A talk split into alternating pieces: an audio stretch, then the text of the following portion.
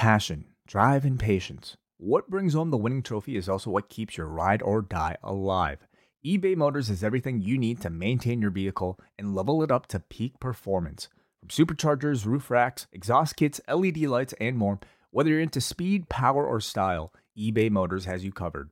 With over 122 million parts for your number one ride or die, you'll always find exactly what you're looking for. And with eBay Guaranteed Fit, your part is guaranteed to fit your ride every time or your money back. Because with eBay Motors, you're burning rubber, not cash.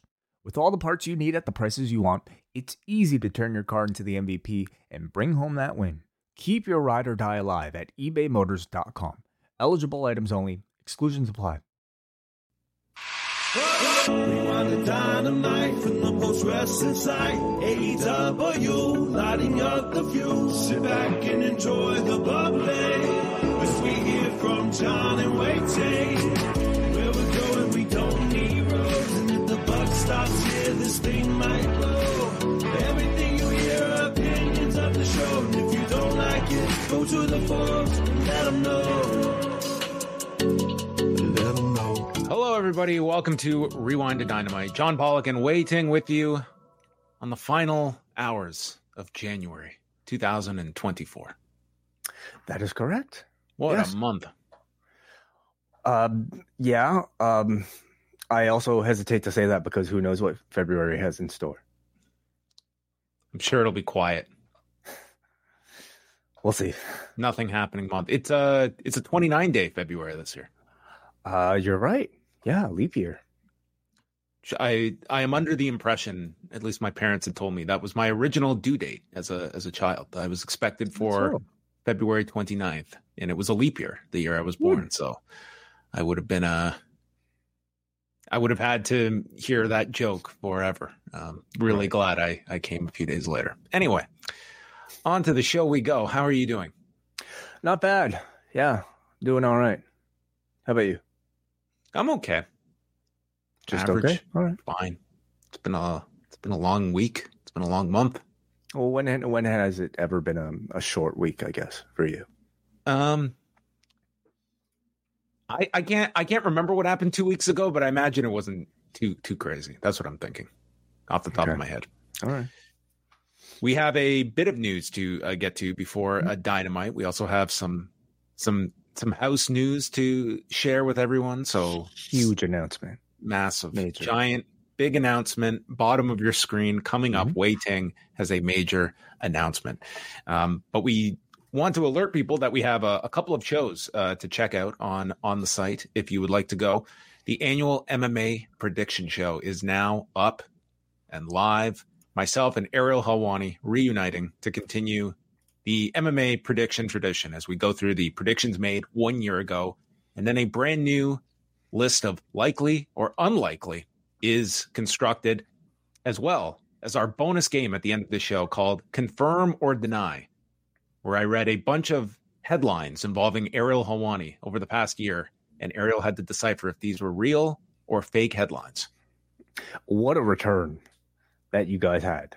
Um, I mean, this was. I think if anything, it showed us how many people like anticipate this show. You know, the number of times we've been asked where where is the MMA prediction show, and you guys came back in a big way. Not just with your uh, predictions game, of course, but uh, a tremendous discussion off the top about you know just just I think everything. Uh, you Whoa. know what? We were recording on that was that, yeah. was our pre-show. That was before I hit the lot. That was on the show. Sorry to break it to you. Absolutely. I mean, it, it felt almost like that personal, just a conversation between two friends. So um, I encourage everybody to to listen to it. Yes. Well, if you want to hear um, completely off the cuff, okay, we we went into that. It was we're going to do the show, yes, and that was it. That that's our that was our prep. It's kind of like Why okay, did it take until January 30th for the MMA uh, prediction show to take place? in in fairness, it was a very crazy month for me, but it is all explained in the uh, the first half hour. I was glad that we Mhm. uh, included that portion and then uh, got into the uh, the regular MMA prediction show. But a lot of people look forward to this show. I I heard from people at UFC 297. They're like, "Where's the prediction show?" It's like, oh, you know what? It's am I really that uh, that notable a figure in the MMA space? I mean, let, let's let's be honest. We we gotta are now. I guess so. I had to I had to somehow get some attention. All right. Let's uh, also mention the fact that this week we have got Rewind-A-Wai dropping on Thursday. We are going back to September the 3rd, 2001. It's the midst in the midst of the invasion storyline involving the Alliance and the WWF. And the battleground is the Air Canada Center, where on this night, after a brand new pickup truck is purchased for Steve Austin, he is abducted and taken away, where Kurt Angle threatens to kill him around the outskirts of Toronto. Uh, was this the outskirts? I mean, I've always like tried to do my best to identify where this place was, and in my mind, it, it was probably somewhere in the city, like maybe like um, the Don Valley or something. That was, I assume this was like the Don River. Yes. Um, Yeah. Quite the, uh, quite the episode of Raw. I am not quite done this show yet, and we will share all of our thoughts on Thursday. It's it's a two hour love- Raw, so can't can't complain too much about it. Like ninety minutes of of Raw when you cut out commercials. Uh, complain. I mean, I I cherish it. You know, I love the invasion. Bring it on. I can't wait to talk about this. Okay. Well, that's coming up on Thursday for all members at the Post Wrestling Cafe. And then Friday, it's the end of Echo.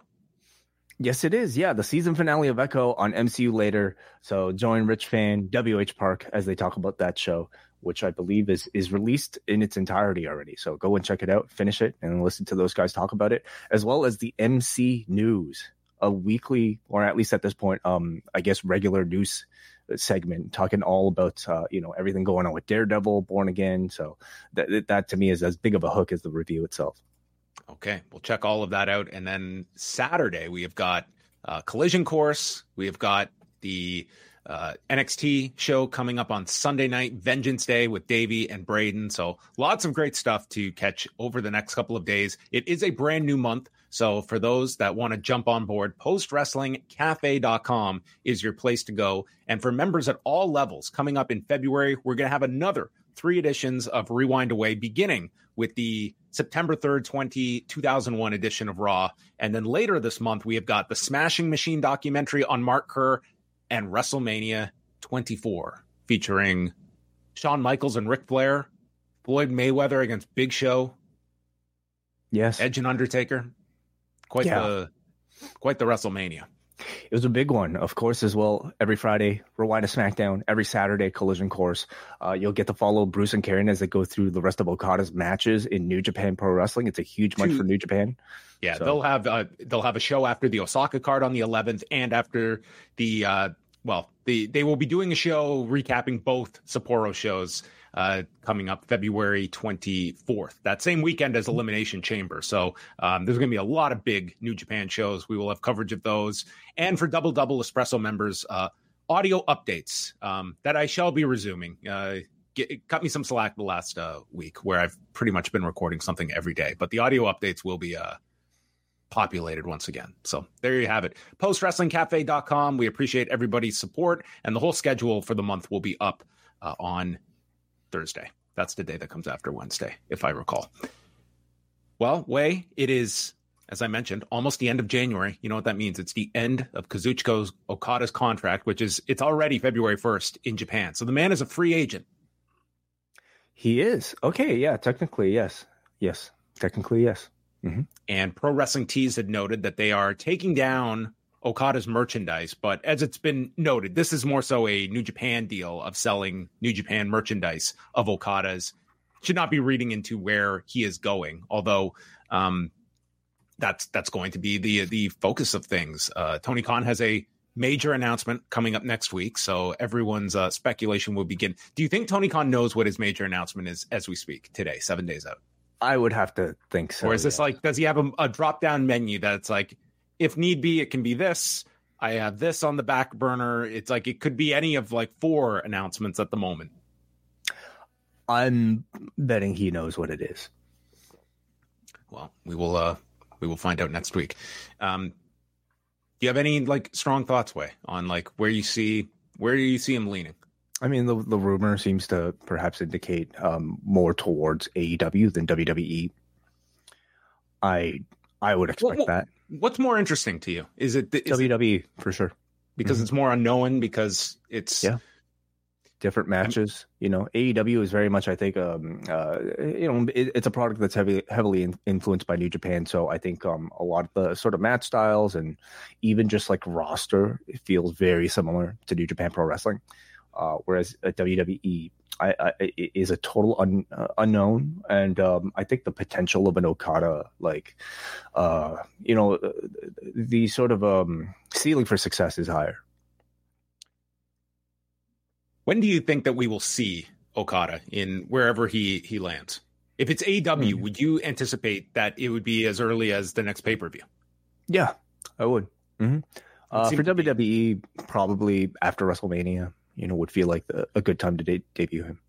You have the potential that if if in fact you do sign Okada, that that Revolution show could have Sting's retirement, um, this title match with Mhm. Joe, Ospreay, Okada. Like this could be a gigantic show when it comes to uh, new talent and th- this Sting retirement climax as well that has been doing very well selling tickets at least for that pay-per-view. I don't know if the the, the road to I just looking at like the ticket numbers and stuff. I really feel like this Sting retirement isn't being maximized in terms of the lead up for it. Like these are all cities he's going to for the last time that you get to see him. And I you see that there's so much interest in the match, of course, at the end of it, but I don't know if I'm quite feeling it for the this lead up. They're building up next week pretty significant with the tag title match in Phoenix. Um, like next week's show feels like a big show, just in terms of a week to week thing, like this is the last that they're going to have Sting featured in these cities, and it just it, it hasn't connected at the same level like this retirement match has in the same way. Right. I guess it's not really like AEW or Tony Khan to, to announce matches, you know, that far in advance, other than something as big as a retirement. Um, Still just So- locally promoting like see Sting for the last time, like merchandise in all of these cities, like you know. well, do we know that it's the last time? I mean, he could still make appearances beyond his last match. Well, I think it's going to. I, I think you could get away with doing like the farewell tour. I mean, just you know, Sting's mm-hmm. farewell. I mean, it's it's not like this guy's going to be making towns and stuff on the regular once once he's done here. I mean, you could see him in some kind of ambassador role, but I mean, this is this is kind of the farewell. Hmm. Anyway, uh, we move on. Uh, not not a ton of news. We went through quite a bit of it with uh, with Brandon earlier today, but something we have not talked about is Friday Night SmackDown. The voices of SmackDown will now be Corey Graves and Wade Barrett together. It sounds like Corey Graves will be assigned the play by play duties with Wade Barrett. Don't hate it. I reserve judgment to see to to hear, you know, how Graves sounds. Um, I think Graves is going to be fine in play by play. As we mentioned, the fact that he kind of assumed that role a lot with Kevin Patrick when you're watching things. And Mm. I'm sure for him, I'm sure he's looking for a challenge on commentary and doing something out of his comfort zone. It's not often that we see this transition. I'm at least curious to see it. Uh, WWE is not shy about shaking up its commentary team. So, worst case, it doesn't work. And they do need a play by play man for the future. I don't know if Vic Joseph is going to be the guy that's earmarked. If you're Vic Joseph, maybe you're getting a little antsy about, okay, Yeah. what what do we need to do for me to get this position as opposed to um all like Graves, we'll, we'll we'll try him out there. It's like is Joseph just glued to that NXT seat for perpetuity? I I almost feel like if I'm Vic Joseph, I'm I'm happy to stay at NXT because I think the sooner you get called up to the main roster, the sooner you might be out the door completely if you don't, for whatever reason, satisfy you know their wants.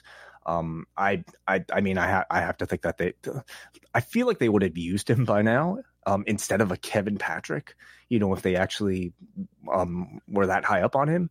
So I mean, I I don't know. It's really hard to say but I, I think I, I, I'm I'm with you. I think you know Graves um, will perhaps uh, live up to the, to the task. I mean, he already is somebody who seems to know every move. Um, he seems to be you know an encyclopedia of wrestling knowledge in and outside of, of you know the WWE.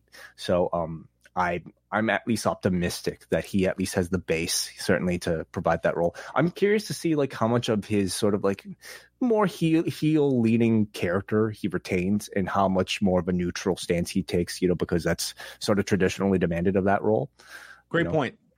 Yeah, I mean, you kind of don't want sort of like the heel antics in your play-by-play commentator, and it's sort of reductive when you've got Wade Barrett there for that specific. Um, like I would say, neither go so far in the heel direction, but they do sort of like, like play that that end of things. So yeah. that would be interesting to see if if they do change that at all. The chemistry could be completely off between these two, but I'm curious to see it. I'm mm-hmm. interested mm-hmm. to see this experiment play out on Friday and in the ensuing weeks to see if this mm-hmm. works or it's just a rough fit and it's just trying to put a square peg in a round hole. But yeah, nonetheless, we will uh, hear their voices on Friday night. Couple ratings notes Collision on Saturday night. This was the show going up against the Royal Rumble, and what we got was a uh, not a great number for Collision. 300,000 viewers, down 32% this week, 0.06 in the demo, which was down 39%. Um, this included women 18 to 49, almost dropping in half. Uh, 18 to 34, down 23%, although women 18 to 34, up from the previous week. All right. Hard to explain, but that was it. This Yuji Nagata. Yuji Nagata, big among women 18 to 34. Um, yeah, that you know they wanted some blue justice on on Saturday night instead of the Rumble. So this would be the lowest collision on a Saturday night airing. There was one Friday episode in November that was technically lower, but this, regardless of nights, the lowest 18 to 49 number ever. We knew this was going to get destroyed, and it did. And I guess my question to you is, Wai, if this was a 300,000.06 um, against the Royal Rumble night one of WrestleMania. Like what what is the absolute lowest that this can go? Do you see it being significantly more for a WrestleMania, or do you see it being kind of the this level that this is an AEW loyalist that is going to watch? And I can't wait to see what Tony has for that Saturday night. I, feel like it'll be at about this level. Like if you're somebody who is um, at least um, you know an AEW fan who might be curious about the WWE, you're probably watching two slash three shows out of the year, and that would be the Rumble and both nights of WrestleMania. So uh, to me, the Rumble almost feels just as important as a Mania if you're an AEW fan. I think so. I don't anticipate it bottoming out that much more, but um, we shall see. I guess. What do you think? I think it'll be lower than this, but I don't think it's going to go crazy lower than this. Mm-hmm. I feel this is like this is pretty low, like a 0.06. Like that's man, it, it's hard to imagine Collision doing lower than that. Like I, I just when Collision launched, even against a Rumble, I couldn't have fathomed it being that low. But I mean, we have to take also into account just the sort of like constant erosion, you know, that exists regardless of, of competition for Collision as well. Yeah, I mean, there's there's a lot of factors um, that are going into it.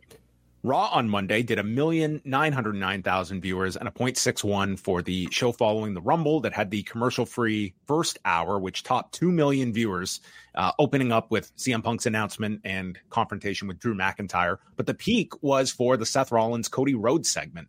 And um, there was a drop in the, in the third hour, but still it was you know almost 1.7 million viewers in hour number three. Interesting though, Canada um, they did this insane number last week and then kind of fell back to normal range uh, this week. So there you go. Canada getting back to normal where it's the uh, bizarro world compared to the US numbers.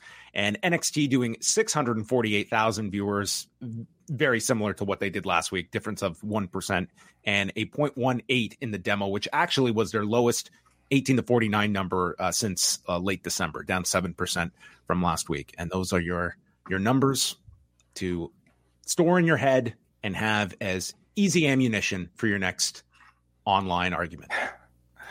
Are you um are you anticipating maybe a year from now not having at least um one set of those numbers?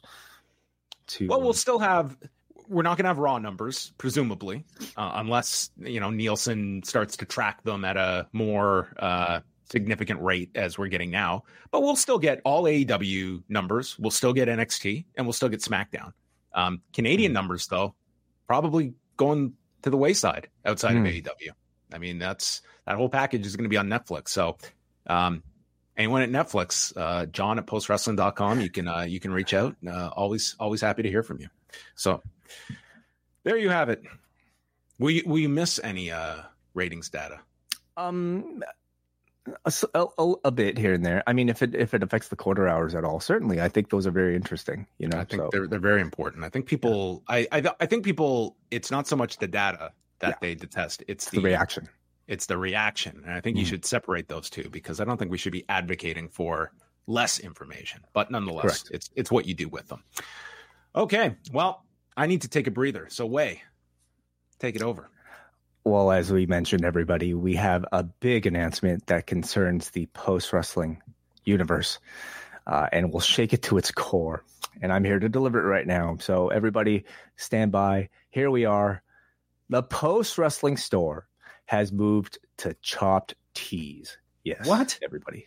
Did you know this, John? I probably should have told you before. Finding this. out for the first time here. I didn't yeah. know. I didn't got a pack. No one really, no one really tells you anything these days. Yes. Take all this down we have moved to Chop Tees. All your favorite post t-shirts and hats are now available at the same low prices, but for the very first time, we are expanding our catalog. Yes. Now, all of our original t shirt designs are also available on long sleeve tees, women's tees, baseball tees, ringer tees, sweatshirts, and yes, John, finally, hoodies. Oh, man. Is that our shared brain on a hoodie? Uh, I, I think it is.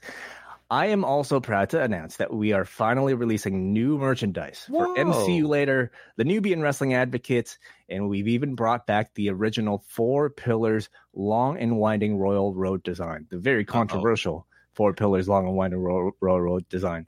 Uh, but if hats are more your thing, you can now pick up our latest addition to our very popular lineup of snapbacks and dad caps with the post wrestling trucker cap.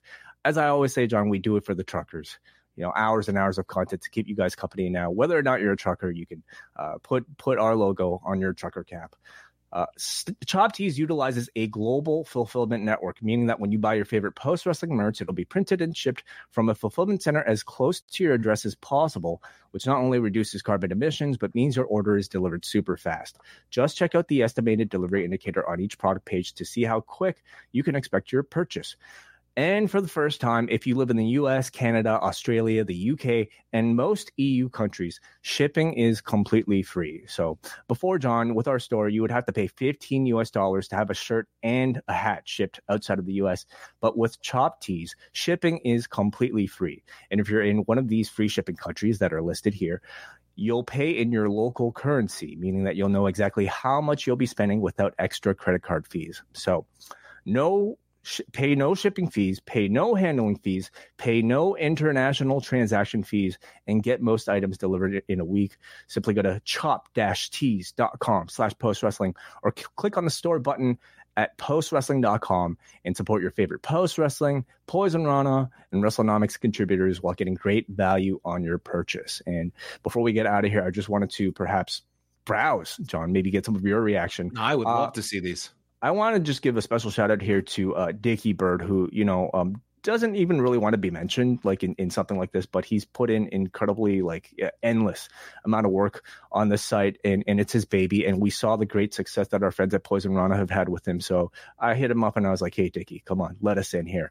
And uh, he very graciously did. Uh, so go to chopped-tees.com and you can browse everything within the post wrestling section here. Uh, not only do we have baseball tees for you know every shirt that we're currently selling wow. I've seen none all, of these yeah, uh, this is brand new. It just launched today. Are you kidding me? Look at this brand new Nubian Wrestling Advocates Ooh, shirt. Can I can can you uh, enlarge? Yeah, of course. Yeah. Look at this. Yeah, um, I'm, I'm, I'm just, you know, again, um, everything goes directly to the uh, people who host these podcasts. So if you are a fan of any of these shows, uh, and if you want to support the podcasters, uh, all you know, all the profits for these shirts go directly to them. There's the original pillars design. Look at this MCU later a red hoodie. I think it's gorgeous. Oh so, man, that's going to be seen at the BMV, I'm sure. Do you know uh, what? Yeah. Do you know what the message will be when they inevitably sell out the Nubian Wrestling Advocates T-shirt? What's that, John? Straight out of cotton. yes, very good. Thank you. Uh, yeah, so go and check it out, everybody. Just simply do some browsing. As we mentioned, it's free shipping on uh, all orders. So pretty much like outside of your local taxes, the price that you see advertised is what you'll be paying. Um, Dickie has really just kind of like put the customer first when it comes to all of this stuff. He puts a lot of care into the creation of this site. Uh, so go browse it, browse WrestleNomics section, browse, uh, you know, the Poison Rana section, which has a ton of tees. So thank you very much to Chop Dash Tees for welcoming Post Wrestling to their store chop-tees.com slash post wrestling go join it and uh and support your your favorite members of the post wrestling community i won't be uh i i i will defer and assume that they'll be going Wai's Wai's direction we, I don't think so, John. If we we should really get a, a, John Pollock specific shirt there. There's so many ideas over the past week that I think we can uh, mm. come up with you for. Well, over time, we will. Uh, I'm sure we will be uh, further populating the uh, the yeah. wonderful store. So thank you to. Uh, well, I, I was really the brainchild behind this whole extension, wasn't I? Thank you, John, as always. Yes, did a lot of the heavy lifting for this one, but uh, great stuff. This post wrestling podcast is brought to you by NerdWallet's Smart Money Podcast. Financial literacy can be daunting, but it's one of the most valuable things you can equip yourself with. On NerdWallet's Smart Money Podcast their trusted financial journalists offer easily digestible, conversational discussions on topics like balancing your portfolio. If you think an ETF is one of Cena's five moves of doom, this show might be for you. Planning for your tax bills this April, so you don't have to worry about a visit from Irwin R. Schyster. And putting away more money for retirement, because unlike most wrestlers at the end of their careers, most of us should only plan on retiring once. Listen to NerdWallet's Smart Money Podcast on your favorite podcast app. Future you will thank you. On to Dynamite. We are going to be going to the UNO Lakefront Arena in New Orleans, Louisiana, site of tonight's Dynamite, where WrestleTix noting 1,990 tickets out. So much like Savannah last week, not a very uh, stellar number. Although I would say they were, um, in particular, I don't know if this is a good thing or a bad thing, but the most over guy on this show was Rob Van Dam. And yes, he was the pseudo surprise but man, he was like head and shoulders like the biggest reaction on a show that had Moxley, that had Jeff Hardy, that had Hangman Page. I mean, Rob Van Dam and that match, that was the most lively the crowd was for that hardcore match. And they were smart to book it as a hardcore match. They were smart to book it as a surprise. I mean, it was a heavily telegraphed surprise on the level of you know CM Punk in the in the first dance, um, but still, like it, it it allowed the crowd to at least anticipate it. And once they heard Pantera, they treated the man like a superstar. And of course, it helped that he he wrestled a great match too. So I think the surprise helped him. Um, I but I thought I sensed like good reactions though for a lot of people on the show. We uh, we started off with Jon Moxley and Jeff Hardy, and they focused on the CMLL talent in the crowd with Hechicero, who's taking on Bryan Danielson on Collision Saturday, Mystico, Volador Jr., and Máscara Dorada, who would get further involved uh, later on. But we start things off. They note that next week, folks, it's been too long. A major announcement to be made by Tony Khan next week. So that's mm-hmm. that's the main event next week. Moxley is just dominating this match. He runs Hardy shoulder into the post, and then at one point, Hardy sends Moxley over the barricade and he knocks into the CMLL guys. Mystico was having none of this. And Hardy whips a chair at Moxley, goes for the poetry in motion off the steps, but gets caught with a fist from Jon Moxley. Go through the break, and we come back from the picture in picture, and there is Jon Moxley putting a pen through Jeff Hardy's earlobe. I had forgotten about how grotesque this man's usage of his ears were in WWE. And I guess Jon Moxley has just been waiting for this chance to work this man's earlobes I I had too forgotten about um, the magic and the incredible flexibility of Jeff Hardy's earlobes. Um, I I thought he had said that he would be done with these, like he was kind of done with these spots after like I believe using it on a, on a chain to a ladder at one point and almost having his earlobe ripped off. But I guess a pen and Jon Moxley, he will uh, like I I maybe Jon Moxley really begged him in the back, hey, can I use your earlobe? and um, it made this match. I think um, it took it to a next level. I would say. Wow, it was it was quite the quite the image to come back on. Moxley uh, ends up taking a twist of fate, and then he's on the edge of the apron, and Hardy follows with a whisper in the wind. Moxley counters a twist of fate, landing his own cutter. And then after Hardy hits uh, more twist of fates, he climbs to the top, misses the swanton, and this allows Moxley to take the back rear naked choke with the hooks in, trapping the arm and getting the submission. Uh, they went 15 minutes and four seconds, and I honestly I thought this was one of like Jeff Hardy's better uh, performances that I've seen Mhm. in the longest time. I mean, he to me really had his working boots on tonight with someone at Moxley's level. They went 15 minutes. This was one of his more significant matches, I would say, since his comeback as well. I think it was the earlobe that made the the big difference, John. You know, um, no, I mean I, I kid, but like I think it took somebody with the intensity of a Jon Moxley and maybe a spot like you know the pen in the earlobe um, spot to really kind of take this to another level of like sympathy drawing for Jeff Hardy. I thought this was like Mox at near nearly his most vicious, and you know it's so interesting how he continues to be able to s- like switch back and forth between wrestling as a babyface and wrestling as a heel but because he's even like as a heel so dominant and so cool it just ends up making him a bigger baby face so I, I really find it fascinating how he especially among all the blackpool combat uh, club guys have really kind of tapped into that.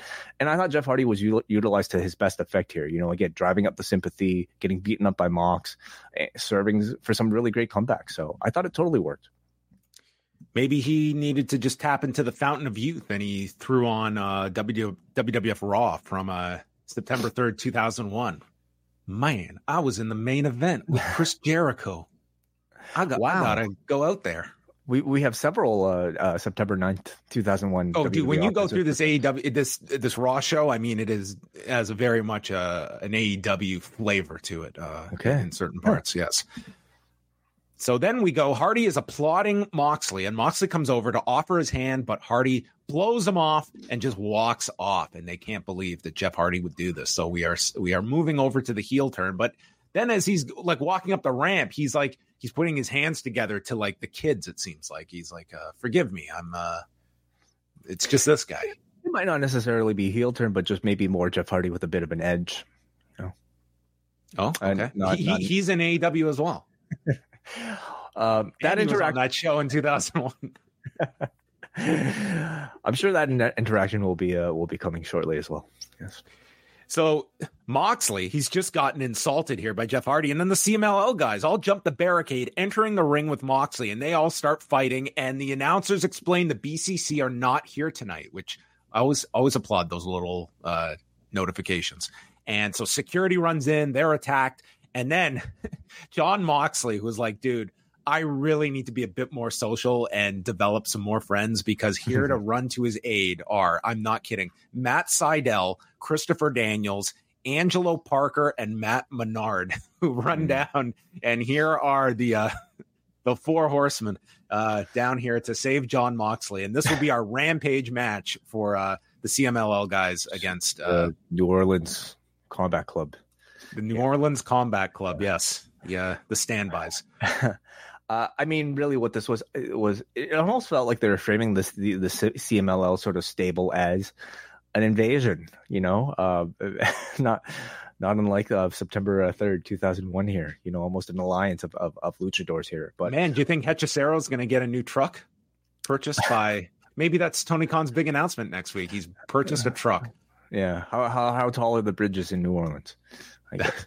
anyway, um, but you know, I, I like this idea, you know, and, and that's why I think it, it took like sort of your um uh, I hate to say it, but like you know, AEW job job squad to come out to defend the honor of AEW against these guys. So I'm very curious to see where they go forward with it. Uh, of course, later on they would announce uh, a BCC versus CMLL trios match, which I think is a hell of a way to introduce these these luchadors to to put them against these these like high level main eventers. I like that they're really going hard with the the CMLL guys. I mean, go Mhm. with like a flavor that is something unique to yourself, like like Lucha Stars. That is something that you know WWE is really not going that direction with like authentic luchadors in terms and and ones with names attached to them that are coming in that you can do something with and establishing them as a serious act right out of the gate and not just they're just here to have great undercard matches but have no no weight behind them. I mean, they're putting them with Totally. a top group and making them look competitive right out of the gate here with Moxley. So I thought it, I thought it was a good introduction uh, for them, and uh, I already look forward to their reactions when they announce Danielson and Hechicero today. Who? What's what's the story? if they had built this as a a dream match, maybe I could have like you know understood some of some of that sort of criticism. But I mean, this just sounds like a great introduction for a new wrestler on AEW TV.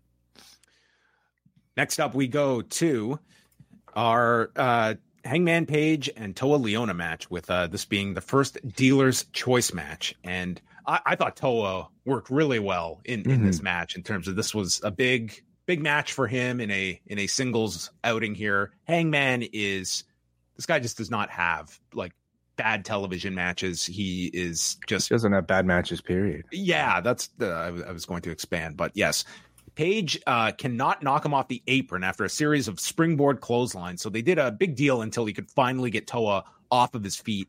Toa then pounces him into the rope, and they explain if there weren't ropes there, Hangman would be in the fourth row. Well, um, a bit of an exaggeration, but, but you never know. Thank, thank, thank God there were there was ropes there. So the match continues, and after the pounce, we get a running hip attack. Toa then misses a senton on the edge, and it's Page now with the suicide dive. Toa still doesn't go down, and then finally hits him with a high cross in the ring, getting a two count. Inside out lariat struggles to get him up for the dead eye, but after he hits it, Toa just pops up and headbutts him, and we get a discus clothesline for a near fall. Toa misses a moonsault off the apron, crashes on the floor, opening uh, things up for Hangman to hit the Orihara. And then as he goes for the buckshot, Toa ducks it at first, pop up Samoan, but as he goes to hit the Samoan drop, Hangman turns it into a crucifix for the pin in 12 minutes and 35 seconds. So, um, good match, and I thought that they they got something here out of Toa before uh, beating him. Very much so. Yeah. Um, I always um like AEW's roster is so stacked that you might have somebody who like a Toa Liona who like is is this good, but is is so untapped because we've only seen him in the multi man matches, and so you put him into a singles capacity that's featured on Dynamite, and um. I, you'll have like a lot of very impressive matches that you know might ultimately just kind of be stepping stones for guys that are being focused on these rankings, which we will go to. Uh, they were just announced, everybody. So, um, but yeah, very successful showcase for to- Toa Liona and, and a very good David Goliath type of victory for Adam Page. Um, they're obvious, like sort of like Umaga, like archetypal comparisons for Toa Liona, and he certainly has that intensity. Very exciting offense, and I thought this was the type of match that like gave you glimpses of maybe the sort of um, you know, future singles run you might see with him. Then we see uh, the rankings, as they mentioned, are going to be re- released tonight. So we, we can go through those rankings if there's anything. You want to do it now? Sure, why not? All right. Uh, yeah, just released from Tony Khan here. The first, the return of the AEW rankings for January 31st, 2024. And we have, uh, well, interesting to see how they list it here because uh, it's strictly uh, under the men here. We've got uh, your list of champions Samoa Joe as your world champion, Christian Cage as your TNT champion, international champion is Orange Cassidy, and the Continental Crown champion is Eddie Kingston. And your contenders are in first place Swerve Strickland, in second place Hangman Adam Page, followed by Adam Copeland, followed by Jon Moxley, and then followed by Roderick Strong. So those are your top five in the men's division. In the women's, Copeland doing his deal that he he could get his title match with Christian, but he's opting to work his way up. But now he's ranked third, so I mean, I guess he can just keep working his way up. uh, yeah, That's Uh-huh. the story. He's working his way up to get to earn a rematch for the to title. earn, yeah, yeah, that's right. Yep. Okay. Well, at this rate, I think he could probably get a match with Joe pretty quickly. I think he's, he's kind of overshooting his coverage here. Yeah. That's right. Yeah.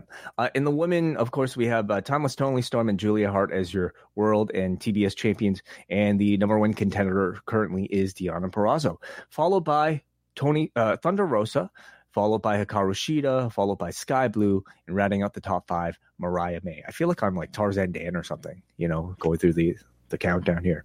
Uh, in our tag team division, led by Ricky Starks and Big Bill as your champions, we have Sting and Darby Allin, um, obviously as your number one contenders, followed by Silver and Reynolds in second place, followed by Danielson, Claudio Castagnoli in third. I- I'm sure there's some logic to this, but like you just look at the, the John Silver and Alex Reynolds have uh, the leg up on Bryan Danielson and Claudio Castagnoli.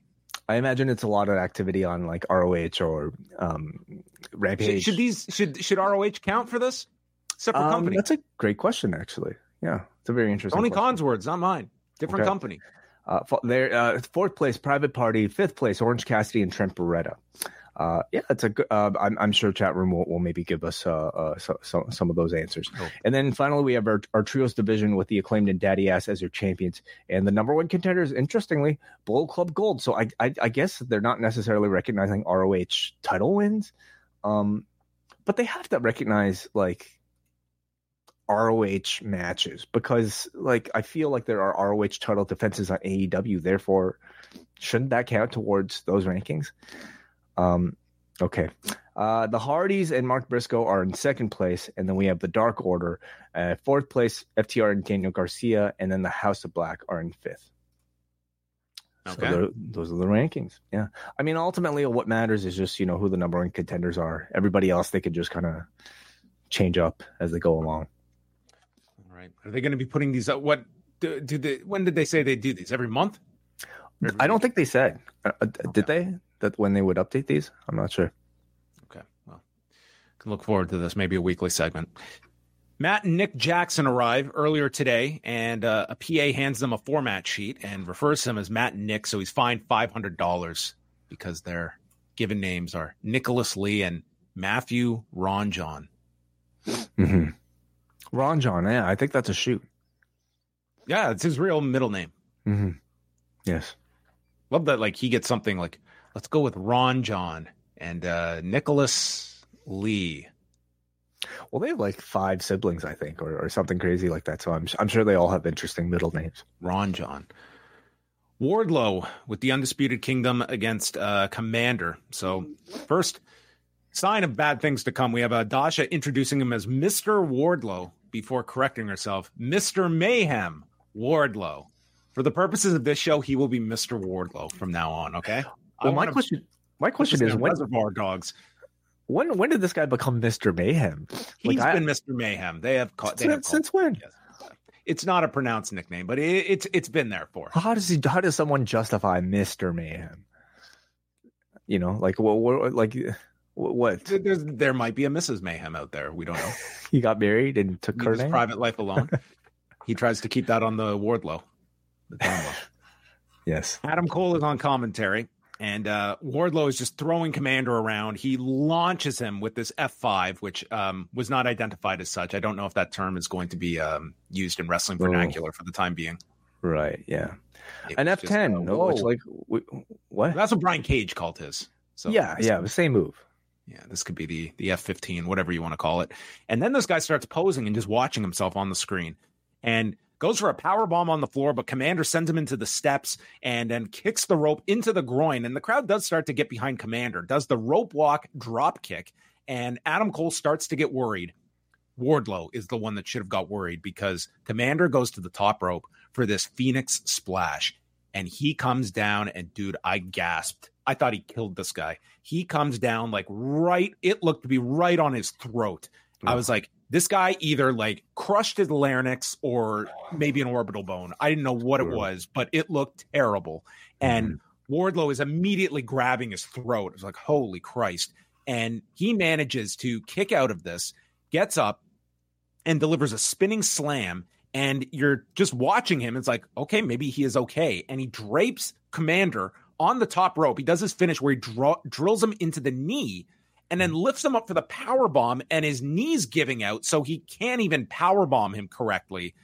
Totally falls apart at the end. So God knows how much is uh, could be damaged with this guy. But Mhm. he was limping d- noticeably after this match in in the ring. Well, not only that, the man was like, you know, uh, clearly not happy um, after this He match. shouldn't have know. been like that. That sucked. Like that Phoenix splash was just brutal, man. Like that. Well, yeah, yeah, there, and like even off screen, uh, you know, in the closing angle, the man was like, you know, like banging at the steps, like he knew he did something or something happened here that was going to take him out of the storyline. Um, so again, we're we're doing this show right afterwards. We don't really sort of have any sort of indication of, of, of how significant the injury is, but I mean, judging by him, like he, it it, it seemed to indicate he felt like he could be out for a, a while after something like this. Yeah, I mean, hopefully he gets checked out, but it was um. Like, Chat room is telling me that he tweeted that he's okay, so maybe that's that's already an update. So I'll, Yeah. I'll find it. I mean, with with all of these things, I mean, it's you you do want to like w- wait some time before you know truly the the extent of it. I mean, he could wake up tomorrow and you don't quite know where things. So are. So here's the tweet: a, a normal. This is from at Real Wardlow, which I think he really should change at this point to at Mister Wardlow. He says A normal man's knee would be ruined. I'm no normal man. I'm still coming for the heavyweight title, and there's nothing and no one that can stop me. Knee is just fine. With a wolf Okay, well, emoji. Well, hopefully he escaped uh, injury because there was a, yeah, it, it was it was a mess of a match by uh by the end of this thing. Went five and a half Mhm. minutes, and afterwards they grab Komander, and Strong says he's going to pay the price when Cassidy and the best friends run down, and Undisputed Kingdom just bail and wheel uh, Adam Cole away. Um, beyond the the the Wardlow stuff, I do feel this Undisputed Kingdom group, like they are missing a spark of some sort. Like Adam Yeah. Cole, it's I understand he's injured, but it's not even as though he's got this big ominous heel presence attached to him. It Mhm. just it feels closer to like the comedic stuff we were seeing before, but now they're just all together and they they kind of feel directionless without Max in the mix Mhm. on top of it. Like here they are, they're they're feuding with the best friends. Um and your main guy can't can't wrestle, but it's I don't know, it's it's been a very underwhelming group and it was only introduced a month ago, like we're talking Yeah. about. It's and it feels as though it's it just hasn't picked up. So, you know, again, like maybe they were forced into revealing themselves a bit early due to whatever reason. Uh, who knows, like, you know, what the initial timeline for all of this was prior to Cole's injury. Um, but they have not managed to, I think, keep up whatever momentum that they were able to build with that reveal. And I think it required more significant, um, I don't know, beatdowns or, or like uh, intensity um, of action, you know, from the group. And they've really just kind of felt like a mid card team that are really like they're really doing everything by the book here you know? Like they're just trying to rack up wins in order to get your title shots when in the past they were attacking people behind in, in a pretty gruesome manner. So wh- wh- what happened in that intensity? Um maybe it's um this was before the rankings so you know now they got a now they got roderick strong at fifth place all right? So um well he's already got his title shot locked up for a month from now. With well I mean, we're talking about the world title aren't we i Oh. guess i guess wardlow um you know is gonna have to be a bit more active Schiavone did a sit down interview with Ricky Starks, Big Bill, Sting, and Darby Allin, and there's no physicality um, that they agree. They they agreed no physicality uh, per Wai's wishes. There were highlights of Revolution 2021 with a Darby calling out Starks for not respecting Sting and using him as a stepping stone. And Stark says that he's going to quote get his lick back on Sting from that Revolution 2021 loss, and you're not even going to make it to your retirement match. And then Starks looks at Darby, and I have no respect for you. Bill says they're being overlooked, and you guys represent all the others who have overlooked us. Sting says he used to admire Ricky Starks because he was the first one to get in his face and talk smack, but you need to earn respect. And Bill, I've fought a lot of big men, but I don't know if you're a killer like some of them. And Darby then explains that Starks, you blame everyone else, but you need to blame yourself. And for that, Starks tosses water in his face, but Darby says, Ah, I made a promise. And uh, no physicality here. And Sting just tells him that in Phoenix, Darby's going to hit you, and I will too. hmm Good segment, you know, good intensity established here, especially between Darby and Starks. And I thought Sting and Bill sounded pretty good as well. So, what are you, are you expecting title change next week? The only swerve I could see is the Bucks somehow like we'll get into it with the segment later, but where Hmm. they get in Darby's face and they leave it with the line of we'll have to get their attention somehow else. And if you have either the Bucks costing Sting and Darby and you just keep it with Starks and Bill, but since they've made such a big deal out of it, the Bucks winning the tag titles and that's Sting and Darby, they get the tag titles in the retirement match. That's the big ending Hmm. to this. Interesting. Uh, and I, I guess the rankings would would would support it in some way. Well, the Bucks got to get some wins. They're not even in the top ten or, or the top five, are they? That is true. I don't think so. Gotta, gotta rake up some wins. They better, but I guess they are also the. uh They're allowed to manipulate the rankings, aren't they? Like that's kind of the gimmick. Ah, heel heat, jumping in front of the line. Heat, yes. Huh. They're going. They're going to ignore that. their their characters will explain that we're also booking for money drawing programs as well. We got to create interest, and therefore you go with stars, even if they're coming off a loss. I mean, there is a legitimate way that they can just rack up those wins. They can book themselves against a bunch of different jobbers and just, you know, They could do Mul- that. Yes. multiple matches a night, even. Yes. Kyle Fletcher and Chris Jericho are next. And Callis and Hobbs are out with Fletcher. And right away, Kyle Fletcher hits a Michinoku driver. Um, worth noting, I mean, in terms of it, you're focusing heavily on the Jericho reactions. I mean, it felt like a pretty normal reaction at this point. I would say so. I mean, maybe the Judas like sing along isn't as loud as it was like pre everything, but I I mean, by the end of the match, like this was a very sort of like um, you know, baby face um match for no Jericho. booze. Like I couldn't hear any No. booze during the body of the match. Yeah, um, and I, I really don't expect them going forward. Like, and it really is unfortunately at a at an inconclusive and almost like kind of like awkward state. You know, everything that sort of like was brought up between like uh, Jericho and, and Nick Hausman and, and Kylie Rae. Like we, it doesn't seem like we're that's that sort of story, or at least we're not learning any new information, and, and we won't be. And I think there's probably um enough sentiment out there that uh, from people who feel like um like Jericho was unfairly criticized uh, or, or brought up in, in in that case as well. I'm not saying that whether or not that's the case, but I'm saying there's a large contingent of people that feel that way, and as a result, like I don't expect his sort of live reactions to be impacted like that much one way or another.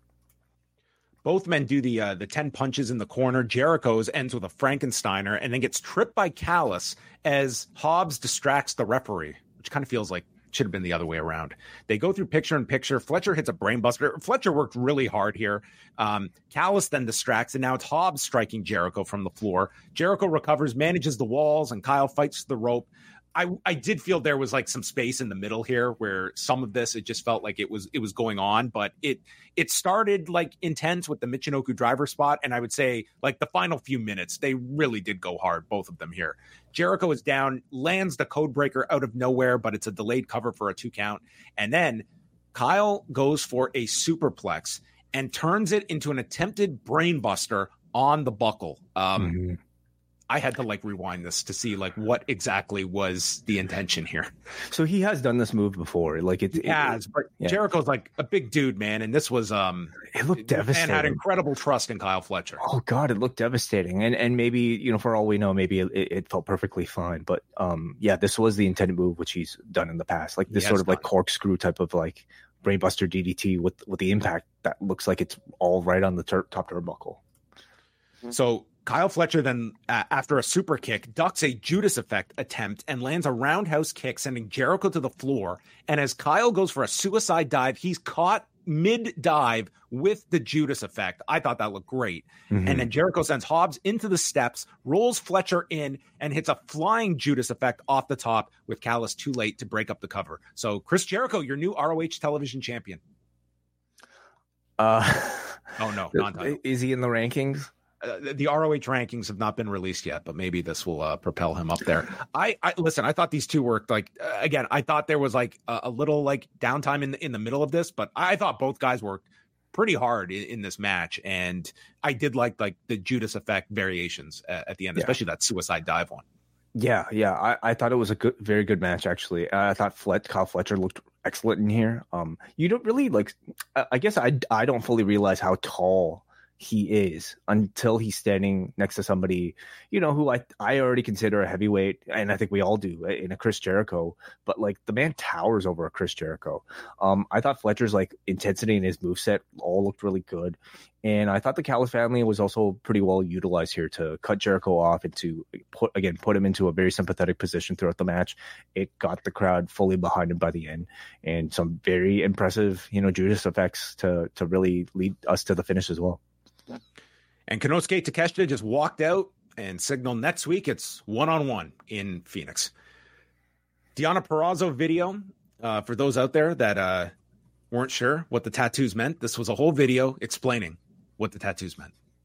Really well produced video that again just kind of continues to not just tell you what the tattoos meant. We we knew from the last week that there is they they share a tattoo. We can infer a lot of significance, but they actually kind of spelled it out for us and showed us photos, photographic Photos. proof that these Always- two knew each other. Wrestlers coming up always take photos of your friends. You never know when you'll need them for angles. Okay. always get tattoos on a whim with a random, you know, uh, wrestler that you. Well, make sure it's a talented wrestler that you can use to like d- do. Like, don't just get a Yeah. tattoo with someone that you know is going to be, you know, at the, you know, at a certain level their whole life. Mhm. Then the Bang Bang Scissor Gang walks out. Dude, I, I'm going to say it every time. I love this entrance. I just think it's like the, gr- it's such an awesome looking entrance. And now you add the acclaimed coming out afterwards. And I think they've got like a good thing going here. Um, Oh yeah. they all, all six are out, and Max Caster says how they've dominated the trios division for years. They brought out the cardboard cutout of Jay. Then they throw it away and instead call for the juice board. Crowd chants for juice board. And then Billy just says that he's got two words for you, but it's a new era and it's guns up as they all scissored. So, um, absolutely no point to this segment other than coming out to just do their shtick, but the crowd loved it. And it was just a segment to just, hey, look at us and our cardboard cutout.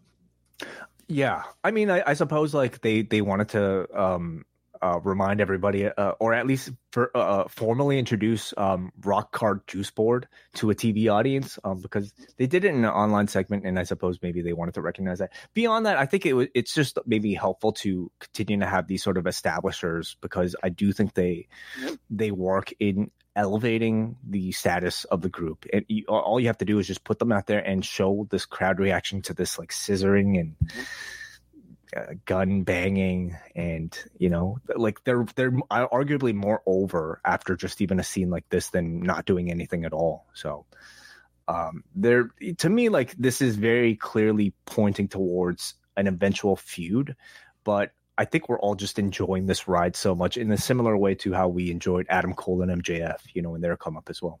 Natalya and Tegan Nox. Uh, uh, maybe less so. Maybe they need a hand sign. Maybe that's the missing element. If you were a pro wrestler, would you have would you be having the time of your life if you were in this group with your dad? Doing this? yes, of course. Okay. Oh, my dad. Your dad. yeah, I'd uh, I'd have to imagine my dad um, scissor banging um, with fingers. Scissor me, Daddy Ting. Uh, I and that's not really um, something I care to imagine. Uh, Okay. I'm sure he'd have fun. Yeah. Here are our lineups. Can you Friday imagine? night? If, can you imagine if your dad grew up telling everybody to suck it? Yeah, that's you that's my imagine. dad. He used to be a smoking gun, and now he's uh, Uh, yes, he's a what a I'm sure they've had very interesting lives. What a run. Austin. So Rampage on Friday, Top Flight against Private Party. Billy, uh, Big Bill, and Ricky Starks against our number two contenders, John Silver and Alex Reynolds, in a eliminator bout. Queen Aminata versus Willow Nightingale, and then Místico Volador Jr., Máscara Dorada, and Hechicero against Matt Menard, Angelo Parker, Christopher Daniels, and Matt Sydal all together. And we will hear from the best friends. So Friday the, night, there you go. the New Orleans Combat Club. And Collision, Danielson, Hechicero, Eddie Kingston against Bryan Keith are the two matches announced so far. Deonna Purrazzo against Taya Valkyrie. Toni Storm is on commentary, and uh, Purrazzo runs Taya into the steps and then starts making out with uh, Johnny TV as we go to picture in picture. Purrazzo sends her into the apron with a Russian leg sweep, and then in the ring, Taya stops the Venus de Milo, and as Deonna hits a baseball slide dropkick, walks up to Toni Storm, and as they cut to Toni, they go to black and white and then back to color. Just a nightmare, I think, here for this production team to try and um, keep consistent. I almost feel like they're they're they're a little they're getting a little too obsessed with it. Like they, like I don't think it needs to be done every time you cut to Toni Storm. Um, it's a nice effect, like when when they're doing it, but I almost feel like it's bordering on like a, a little bit of overusage. So some of Storm's highlights were after thinking Tony Schiavone got into such great shape when Ian Riccaboni was there in place of him. Now she was back to being concerned when Tony was back. And then um, after she is uh, sent out of her seat, she just yells, Someone has pissed in my seat. And um, just screamed as we cut to Deonna and she hits a pump kick on Taya and then sta- sits on her back and hyperextends both arms for the submission. Um, I'll assume there was a submission by Taya because they cut away for the ending as the match ended. So a little too concerned about Tony Storm than the actual ending of the match. But uh, great submission finish here. I mean, I don't know how many um, opponents you can get such a uh, dexterity here as uh, Taya did, but man, that right. that looks absolutely uh, painful. Yeah, that that looks like uh, something maybe a, a, chiropractor would do to you um, if you had serious um, scoliosis, perhaps. Um, I thought this match was a lot of fun. You know, I I mean, um, I think Taya really like did her job well here, you know, and basically serving up uh, a big opponent for Deonna to kind of showcase herself with. And I, I like if there's anything that you could say about the rankings is that they they provided consistency for somebody that's you know coming up for a, a title challenge like a Deonna Purrazzo, who I think they've done a very good job of keeping in focus on Dynamite specifically, giving her pretty much like weekly you know wins here. And Deonna has really come through both on the microphone as well as in the ring, and continuing to I think show very impressive like performances with flashy cool submission moves like this one. So I think this feud is building up pretty well. Renee is with Darby, and she has to ask him what tell us about your admiration for the young bucks so renee is following the orders of the producers of this segment matthew and nicholas so the bucks walk into the shot and state that darby you're a hot young star just like us but refer to sting as a blood-sucking leech who's taking money from the rest of us and suggest that the three of them be a trio and note that they went through a goth phase in high school and Darby just says, "All I care about are the AEW tag titles," and so the Bucks say that they will get his attention in another way. Mm-hmm. Yeah, I'm not loving this quite yet, John. You know, oh. like I, I feel like on the, the Bucks on their own when they're doing this shtick, I, I kind of enjoy. But when they're placed with what I think are a pretty like realistic well established group in Sting and Darby Allin that don't really have any sort of like campy shenanigans, it kind of takes me out of it. You know, like the Bucks are again, they're this is very much like a BTE type of gimmick where they're they're almost like very intentionally campy with it. Um, again, I'm not fully into perhaps those two sort of tones mixing, but I mean they do have time. And if the Bucks are promising that they'll make what Darby and Sting notice in, in a certain way, maybe they'll get serious and, and do something incredibly dastardly that might, you know, turn me around. And then the final match, Joe comes out for commentary, and it is Swerve Strickland in the ring as Pantera hits, and this place goes nuts for Rob Van Dam. Um, I was not expecting him to be this popular to th- this crowd, but he came out massive chant again. I thought he was easily uh, the most over person on this show, and Hangman is. I, I, really do think, like, I mean, beyond Rob Van Dam looking great, and really, I think you know he he's a name that, like, when used sort of um sparingly, can provide great value, you know, as a special attraction. But it tells you, I think, the value of having to me, in my opinion, Pantera, you know, and, and Tony Khan paying for like licensed music because I think that to me is as big of a draw as seeing Rob Van Dam himself. Yeah, uh, it's different than uh, coming out to a one of a kind, or his uh, TNA theme. Oh Do you yeah, remember? where he just screams at the beginning. God, yes.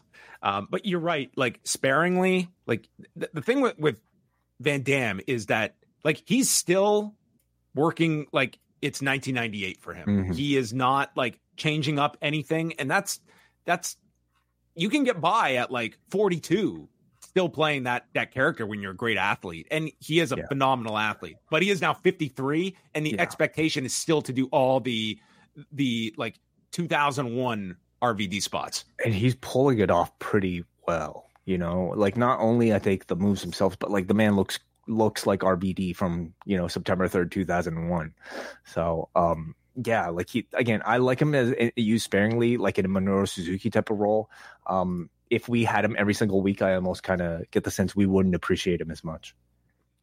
So Hangman appears on the screen and notes that you also get to pick the type of match for dealer's choice and makes it a hardcore match as Swerve turns around and gets a chair whipped at him by Van Dam. And the crowd's into this. There's ECW chants and he hits the spinning leg drop off the apron onto Swerve. I mean, this was just amazing that he he hit it to such a precision.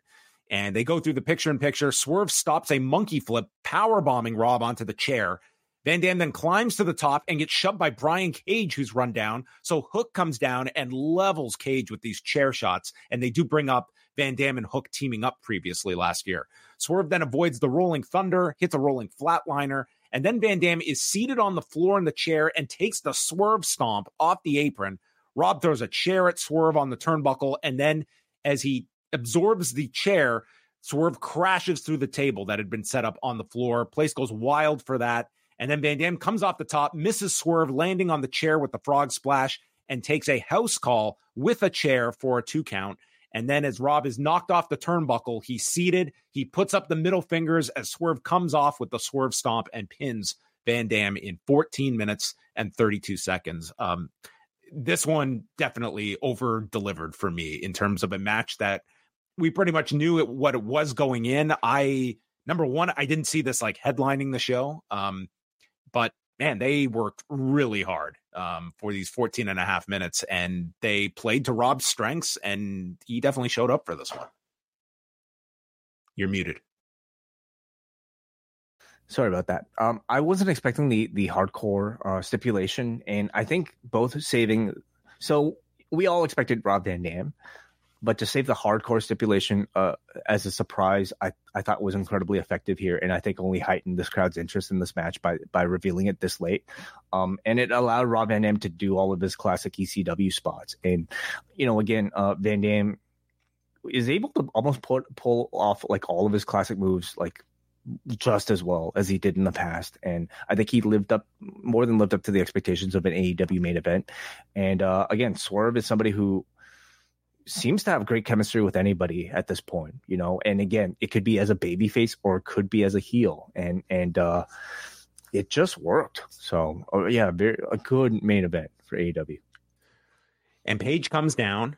Both of them are now 4 0 to start the year and calls Swerve an evil bastard and assumes that when the ranking co- rankings come out that they'll be on top, but says, I'm never going to let you become champion because I am the next world champion. Swerve points out, I've beaten you twice. You have to realize you just can't beat me. And Page's counter to that is that it took all of the mogul embassy for you to beat me those times. But when it counts, you know that you just can't lace my boots. And that was enough for Swerve to say, okay, let's throw those two matches out. You get one more match, but then we're really done. And boom, Tony Khan has made the match. He had that, he had Photoshop up and ready to go for this outcome. And this is going to happen next week on the show with the winner getting the shot at Samoa Joe at Revolution. So, I mean, would lean you towards the idea of a singles match at Revolution unless they do the time limit next week, which is hmm. you can't totally throw out as a possibility. Well, we, we, I mean, it, it does state winner gets a shot at the world championship. So, um, would it have to be a scenario like would a draw create two winners or two losers? I suppose that would be Joe's argument. Mm, um, We'd have to go to the championship committee. I, I think it's possible that they'll do a singles match here. You know, um, uh, uh, uh, at Revolution. I think uh, I think Hangman's going to win this one. Like I don't I yeah. don't see Swerve winning a third one. Mm-hmm. mm-hmm. Um, but you know, um, it, they'll have to come up with a creative way, I suppose, to, to protect Swerve. I, I think it, it it creates obviously a big edition of Dynamite for next week. You know, with... oh, this, this, this lineup is nuts for next week of what yeah, they've announced. Yeah. They've got Swerve and Hangman, the tag match with Sting and Darby going for the tag titles, Jericho and Takeshita, and then the BCC against the CMLL it, it feels like a real effort to make almost like a mini pay per view level uh, for an edition of Dynamite. And I think at this point um, into this year, Dynamite kind of needs that shot in the arm. Uh, and this this sort of like statement making edition of, of Dynamite, and by putting essentially like the the final conclusion of like one of the best sort of like you know two matches that they've had over the past year on TV, uh, assures that I hopefully there'll, there'll be a lot of elevated interest for Dynamite next week and the main event is a Tony Khan's announcement on top of that that they have right. next week. So that's in Phoenix. So yeah, a pretty loaded up show for next week. You know, it's it's funny in going through the review. I think that I took a lot of things I enjoyed on Dynamite, but on like going into this show, I was very underwhelmed with this lineup for mm-hmm. Dynamite mm-hmm. and even watching it. And this is a growing criticism is just how tiered everybody is on the AEW roster that I don't think anyone would have thought any of these outcomes were in doubt in terms of who's getting pushed, who is going to win. And when you take that out, you're just looking strictly at match quality and you know, you got the expected outcomes in all of these. I would say Swerve and Van Dam was greatly above my expectations. Um, Hangman and Toa Liona, I enjoyed. I enjoyed Moxley and Jeff Hardy, uh, Deonna and Taya Valkyrie. The, the, really, the only like match that was a mess on this was Wardlow and Komander. But I'm just interested to see if this was like you just looked on paper and this did not look like a big dynamite and i can mm. certainly see that being a criticism of the, the, show just in terms of where they were with star power and w- w- with the lineup going into it yeah so like 99.9% of the time i think we come out of dynamite enjoying them maybe enjoying them a whole lot but whether or not we anticipate them is, is sort of a different question and i would say this week and maybe last week they felt like they were weeks where I think we're just kind of seeing matches to build up to something like next week, you know, where they're really putting an effort into giving you like again a mini pay per view level type of show. And uh, I thought or, they did a great job of building up next week. Like this did feel almost like a, a go home show, which sometimes you mortgage one week for the next, and mm-hmm. you know next week certainly does have that that greater anticipation.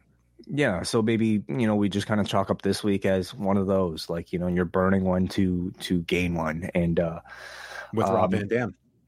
That is correct. Very nice. Yes. Rob Van Dam was like the uh the surprise of this show. Uh, mm-hmm. I just like didn't really give that much thought. That I just thought that'd be thrown into the middle of the show and it's a swerve win. But yeah, I mean it was it was your main event. Again, I uh like he got a phenomenal reaction, but I think an RVD, you do want to probably space out those those appearances. A couple couple dealers' choices a year for him. I would say like th- this match was, I think, uh, received much better than the Minoru Suzuki match, um, which I thought was fine, but like maybe it, it, there there isn't as much spectacle or maybe even novelty attached to a Minoru Suzuki appearance these days.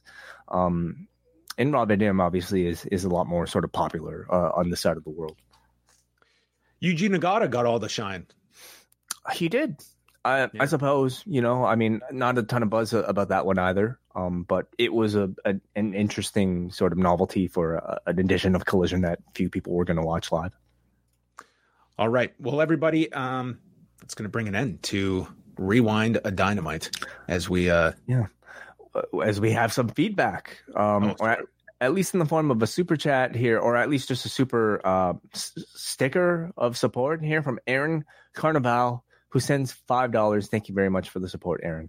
And uh, if you guys aren't watching live and still want to support the show anyway, chopped-tees.com slash post wrestling. This is uh, your way here to not just support, uh, support post, uh, but, but to support our entire network of podcasts. Uh, WrestleNomics is up there. Poison Rana is up there. So support your favorite podcast.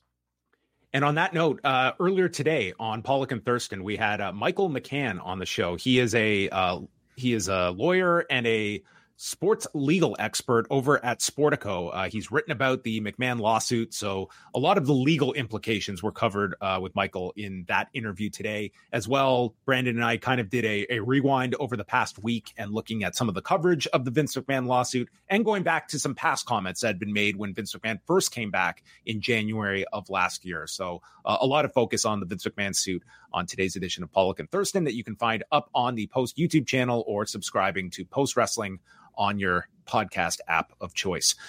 So there you go. We are back again on Thursday with Rewind-A-Wai covering Raw from September of 2001. That is up for all members at postwrestlingcafe.com. That will be up on Thursday. And then Echo, the season finale, coming out Friday with Rich Fann and WH Park. Um, we'll see. Will they will they be in their brand new MCU later threads? Well, it's it's really fast shipping, but I don't think it's that fast. Oh, okay. I mean, they're recording tomorrow night. Oh, so. Express. Okay, that's it for us for Wai Ting. I am John Pollock, and thank you for tuning in to Rewind a Dynamite.